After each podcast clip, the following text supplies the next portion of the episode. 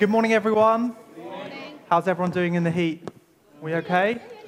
Yeah, just about, just about. So, yeah, the aircon's out there, so go and take your coffee out there later. That's going to be the best place to be. Or a supermarket, alternatively. That's going to be a good place to be. Um, so, I wonder how many, if I look around the room, how many of us are on some kind of social media, whether that be Facebook, Twitter, Instagram, TikTok? Yeah, I can see the TikTok users in the room. Brilliant. Yeah. Steve, I know spot you over there. Brilliant. Um, anyone else ever ever get that feeling that everybody else's life is perfect? You look in, you have a little window into other people's lives, and you just think, wow, they are living a much better life than I am right now. You see, you know, we live in this age where everybody shares their life through the media of social, uh, through the medium of social media. And, and often it kind of feels don't measure up, like there's something that's not quite right in us. Um, and for many of us, it's like all we need is likes, isn't it? You, you used to say all you need is love, all you need is likes now. I think that's the, that's the new mantra. And I just want to contrast this with this, um, with this image of a broken bowl. Um, and if we click on to the next slide, and this is a bowl that's been mended by the ancient kintsugi method. Apologies to any Japanese speakers in the room, but um, I may not have got that 100% right. Um, but kintsugi pottery is the art of mending broken things with lacquer and gold. And so these powdered cold, uh, gold cracks that we see in these, this pottery remind us that the breakage itself was a really significant and intrinsic part of that, op- um, of that object's history. So the cracks are always going to exist in that bowl, but once mended, these golden cracks will ensure that it can be continued to, to be used. And in fact, its value probably increases because of the gold in there. Now, Kintsugi finds the beauty in imperfection. Now, if we were to apply that same principle to our lives, if we allow all the brokenness that we experience to shape the people that we are becoming, it's about accepting that we have flaws, that we have imperfections, whatever life throws at us. But it demonstrates a, a sense of resilience and acceptance of our broken parts. We are fragile and yet strong. There is beauty in brokenness, and we are able to bring restoration as, as, as we release that to the lives of those around us. You see, in life, we all experience difficult and challenging times, don't we? But this idea of kintsugi shows us the importance of allowing a master potter to put us back together again, allowing each one of us to receive healing and transformation. You see, none of us are perfect. None of us have the lives that other people seem to live on social media. None of us measure up to that because we all fall short of the glory of God. And yet, the promise from Jesus is that he will restore us, in part as we live this life on this earth now, but also in eternity, we will all be restored in complete fullness. And that's a beautiful thing. So, this is the final talk in our series on walking with Jesus. If you've missed out on any of the talks, they're all available online on the YouTube page or on the talks page on the website. Um, and today we're thinking about walking in restoration. Now, the talk is going to be a little bit different today um, because I'm going to be sharing the talk with Alex. And I'm going to introduce Alex in just a minute or two, but I'm really excited for what Alex is going to share with us.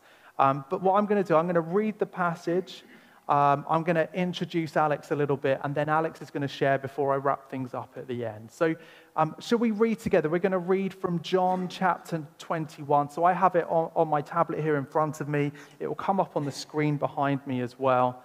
Um, so, let's, let's just read this together. So, this is all about Jesus reinstating Peter. It says this When they had finished eating, Jesus said to Simon Peter, Simon, son of John, do you love me more than these? Yes, Lord, he said. You know that I love you. Jesus said, Feed my lambs. Again, Jesus said, Simon, son of John, do you love me? He answered, Yes, Lord, you know that I love you. Jesus said, Take care of my sheep. The third time he said to him, Simon, son of John, do you love me? Peter was hurt because Jesus asked him the third time, Do you love me? He said, Lord, you know all things. You know that I love you. Jesus said, Feed my sheep. Very truly, I tell you, when you were younger, you dressed yourself and went where you wanted. But when you are old, you will stretch out your hands, and someone else will dress you and lead you where you do not want to go. Jesus said this to indicate the kind of death by which Peter would glorify God. Then he said to him, Follow me. Alex, do you want to come up and join me? So, this is Alex, everyone. Can we welcome Alex? Uh, so, Alex, Alex. Yes. I don't know why I repeated your name, but um, so, so Alex, you, you are married to Samina. You have a son, Philip, who has an awful lot of energy. So, um, yes, it does. so he's always running around whenever I see Philip. So, so how long have you been um, at Riverside? Uh, almost two years. Okay, Almost two years now. And, and where were you before you came to Felton? Where were you, Alex? I lived all my life in Romania. Okay. So three years ago, we moved to UK. yeah. 10 minutes walk from here, we live. Amazing. So since then, we joined this church and we feel amazing here. Fantastic. God bless you all. That's great. And so I know you love the Bible. I know you love you lead a small group as well. I know you love doing that. But what what do you love doing most to kind of switch off, to relax, have fun? What what would you say to that? What I love is to spend time with my wife and my son, Yeah. to go for long walks, play in the park, doing stuff at home, does most of watching the a movie. Is that you or Philip or? I have to play somehow around him. Yeah. Oh, that's good. That's good. Alex, I would love to pray for you, and I know you've got some amazing things to share with us. So, well, if you're able to, why don't you just reach out a hand to Alex as, uh, as I just pray for him? Lord, I, I thank you so much for Alex. I thank you for his heart for you. Lord, I thank you that all the things that you have been sharing with him as he prepares for this talk.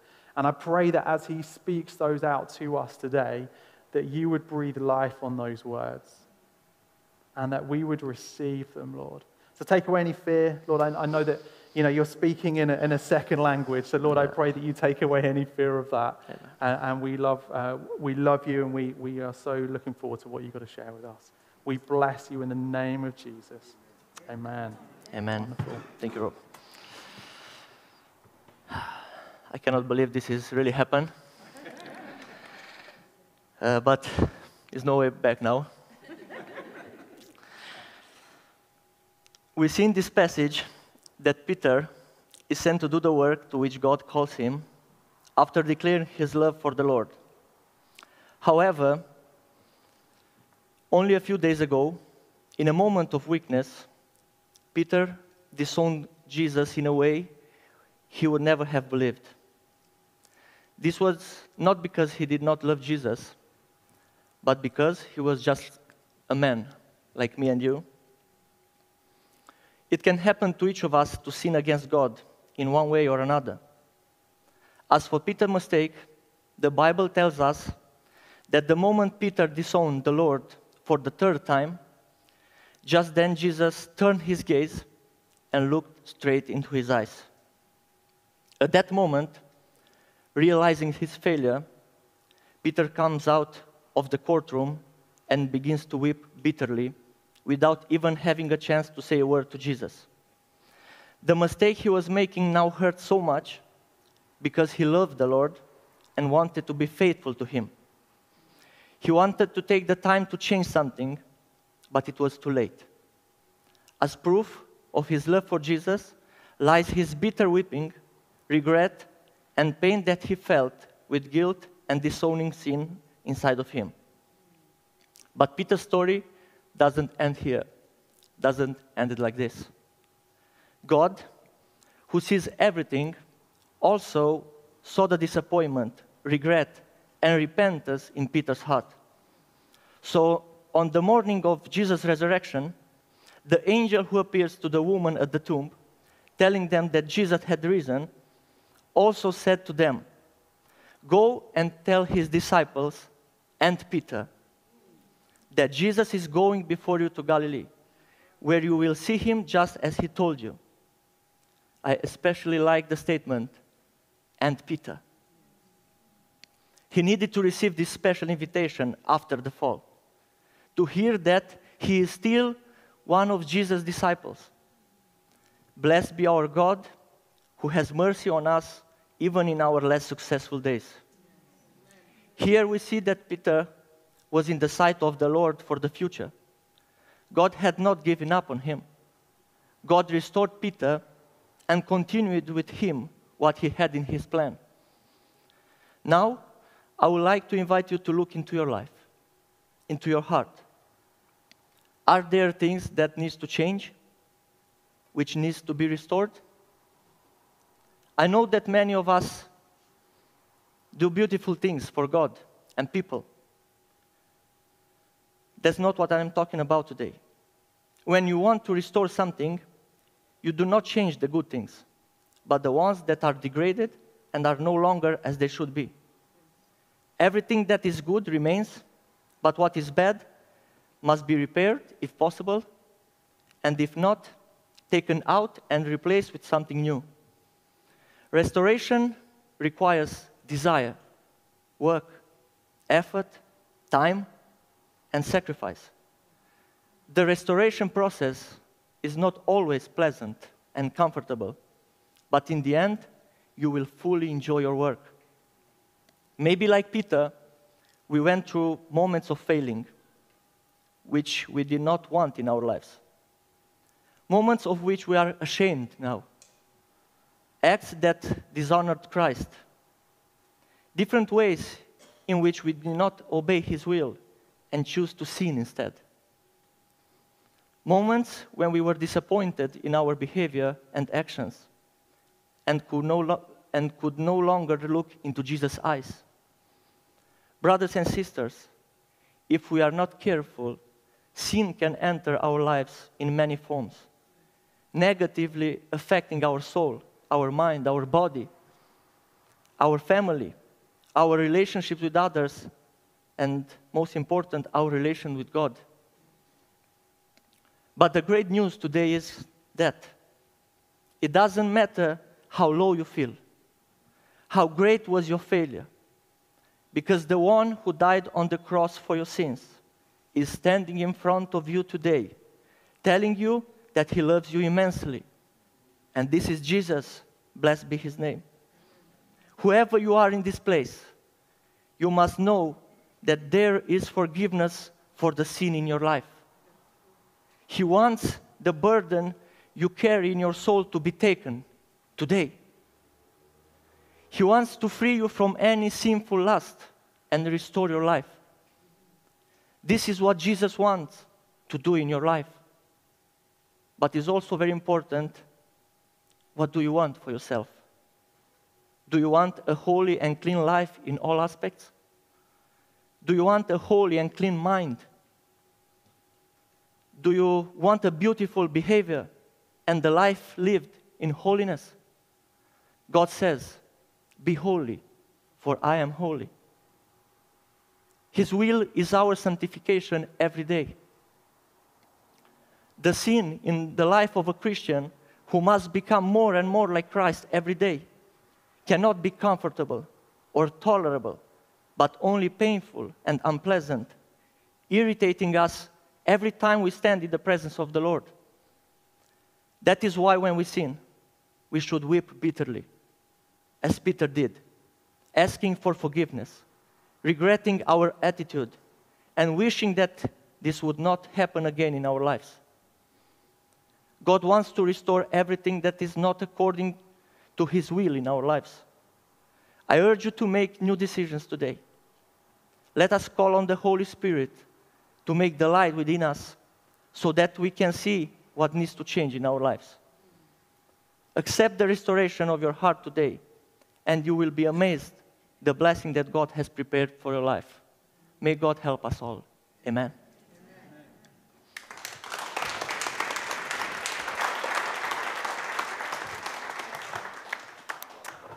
You know, I love the, I love the truth of what Alex has just shared with us. I nearly fell off the chair there.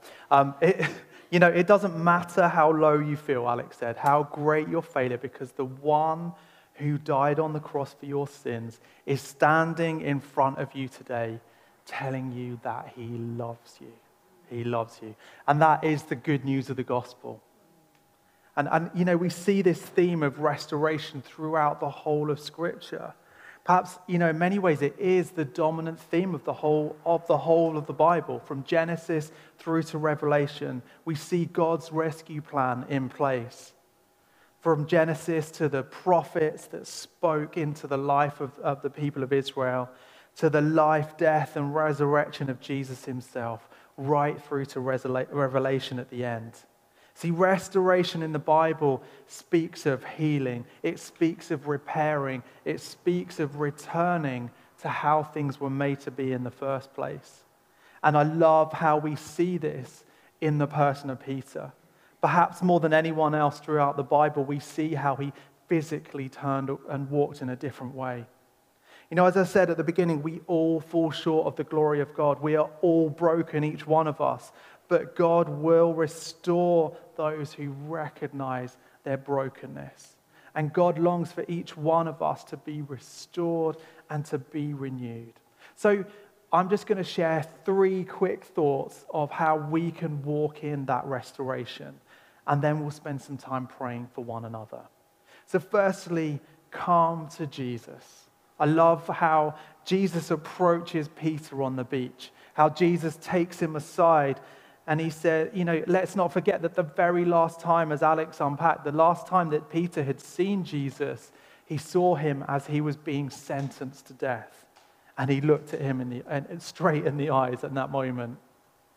Peter had told everyone that he'd seen that he didn't even know Jesus. I mean, that's not being a good friend, is it? Peter's probably wondering, what on earth is Jesus going to say to me? Maybe he thinks that's it, I'm out. I'm, you know, he, you know, I can't be accepted anymore. Am I even worthy of restoration? Wonder if we've ever had those kind of thoughts ourselves. Instead, uh, Jesus gently rebukes Peter. He restores him and then sets him on a new path. I love how Jesus speaks to Peter. He asks him um, if he loved him in three different ways.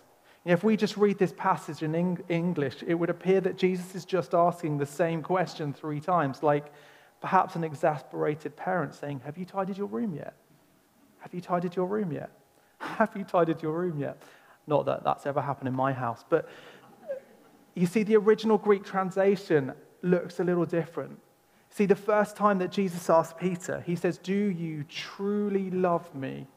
Do you truly love me? The word that Jesus uses for love in Greek is translated as, as agape. I need my water, but would you mind just passing me my water, Alex? Sorry, just. It's quite warm, isn't it? So give me just a second.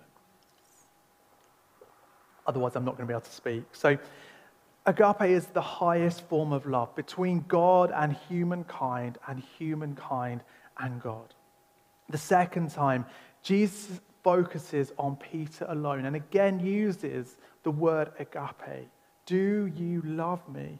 But the third time, Jesus uses the word that is translated into Greek as phileo. I, I may not be pronouncing that 100% correctly. I'm not Greek, I'm afraid. But, but that translates it like something into, like brotherly love. In essence, Jesus is saying to Peter, Are you even my friend? I love how Jesus gets to the heart of the matter here. How Peter must have felt in that moment as Jesus approaches him. I wonder if Jesus was standing in front of you right now. How would you respond if he asked you, Do you truly love me? Do you love me? Are you even my friend? Jesus restores Peter. Peter repents and he turns his life around and he goes on to live the most extraordinary of lives. And we see a little foretaste of how his life ended. He too was, was crucified. He, but he was able to live a life that was free from regret. I wonder what that looks like for us. Do we bring him all our brokenness? Do we bring him all our mistakes? Do we allow him to restore us as he restored Peter? Allowing our lives to be turned around and stepping into a life of abundance that is free from regret. Peter's story also tells us that nothing, nothing can separate us from the love of God. In the first pages of the Gospels, Matthew, Mark, Luke, and John, Jesus calls Peter to him. And Peter dropped everything to follow Jesus. And Jesus, in turn, invested so much time in him. He walked along with him. He had these little teaching moments. And some of the most intimate times that Jesus spent with anyone were with Peter, along with James and with John as well. And yet, in Jesus' greatest moment of need, the moment where he needed his friends around him as Jesus was taken away to be killed, Peter walked in the opposite direction. He denies even knowing him. No wonder he was so, so sheepish when Jesus approaches him on the beach. And yet, from this moment on, as Peter has that encounter with Jesus on the beach, Peter is completely restored. And once Jesus then departs the earth, Peter, full of the power of the Holy Spirit, he leads the disciples. He gets up to speak on the day of Pentecost. He preaches the good news. He heals the sick. He carries the good news of the gospel to all of those around him and releases others to do the same. And eventually, he too is crucified on a cross, just as Jesus was, for spreading the good news of the one that he had rejected because he was able to experience complete restoration. You know, we see this throughout Scripture. We see God restoring and releasing broken men and women back to Him and releasing them to be His hands and feet on this earth. But I wonder do we really believe that He can do that for us? Do we really believe that we are worthy of restoration? Perhaps we think it's okay for others. You know, there's some great examples in the Bible. There's some really holy men and women that I know, of course, they can receive restoration. But do we believe that for us? You don't know what I've done. You don't know what habits I, I get up to in my private time. Yes, He will restore even you and me, whatever you have done, because there is nothing that can separate us from the love of God. There is nothing that can stop you from experiencing the same kind of restoration that Peter himself experienced. And Jesus longs for each one of us to accept that invitation, to receive the restoration that he longs all of us to step into, that we live lives of abundance. And finally, you know, there's always someone who has been there before. I love the example of Peter.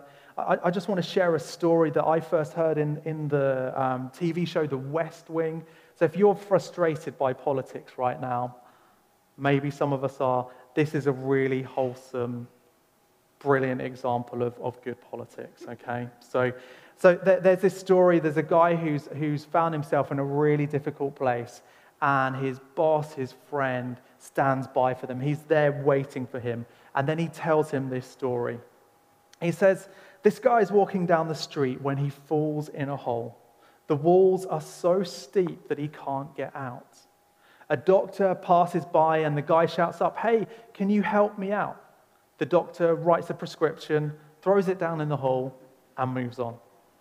Then a priest comes along and the guy shouts up, Father, I'm down in this hole, can you help me out? The priest writes out a prayer, throws it down in the hole, and moves on. Then a friend walks by. Hey, Joe, it's me. Can you help me out? And the friend jumps in the hole. And the guy says, Are you stupid? Now we're both down here. The friend says, Yeah, but I've been down here before and I know the way out. I love that. The reality is we are all broken, but we all need people around us that can help us out of that hole. You see, we, we are surrounded by people who make the same mistakes as us, who are broken in the same ways as us. Even someone who lived as remarkable a life as Peter did. a man who made so many mistakes, and yet Jesus used him incredibly once he had been restored. And the reality is that we probably wouldn't be sat here if it wasn't for Peter being restored. You know, if it wasn't for Peter and the other apostles, full of the power of the Holy Spirit, who carried the good news of Jesus to most of the known world. And here we stand today as a result of Peter's restoration in some ways. And Jesus longs for each one of us to experience that restoration. And if we look around the room, there are always people that are just a few steps ahead of us. So let's look ahead of us. Who, who, can, who can help us into that next stage? Who can help us out of that hole? And likewise, if we look behind us, who can we help out of the hole that we've already been in ourselves? And that's why at Riverside, small groups and tri groups are so important. Helping those that are in similar situations, helping people. So if you're not part of a small group already, can I encourage you not only that you can receive support and help from others, but also that you can help others out from the place that they find themselves in, pointing each one of us towards a place of restoration. And I just want to land with this, these words from uh, the pastor, uh, Steven Furtick. Um, he says this He says, There is nothing that the enemy has taken from your life that God can't restore. There is nothing in our lives, nothing, no, no sin that we've committed, no habit that we can't break. Because God is a God of restoration and He longs for each one of us to receive that. So, what I'd love to do is just pray for us. I know it's warm this morning. It's only going to get warmer, friends.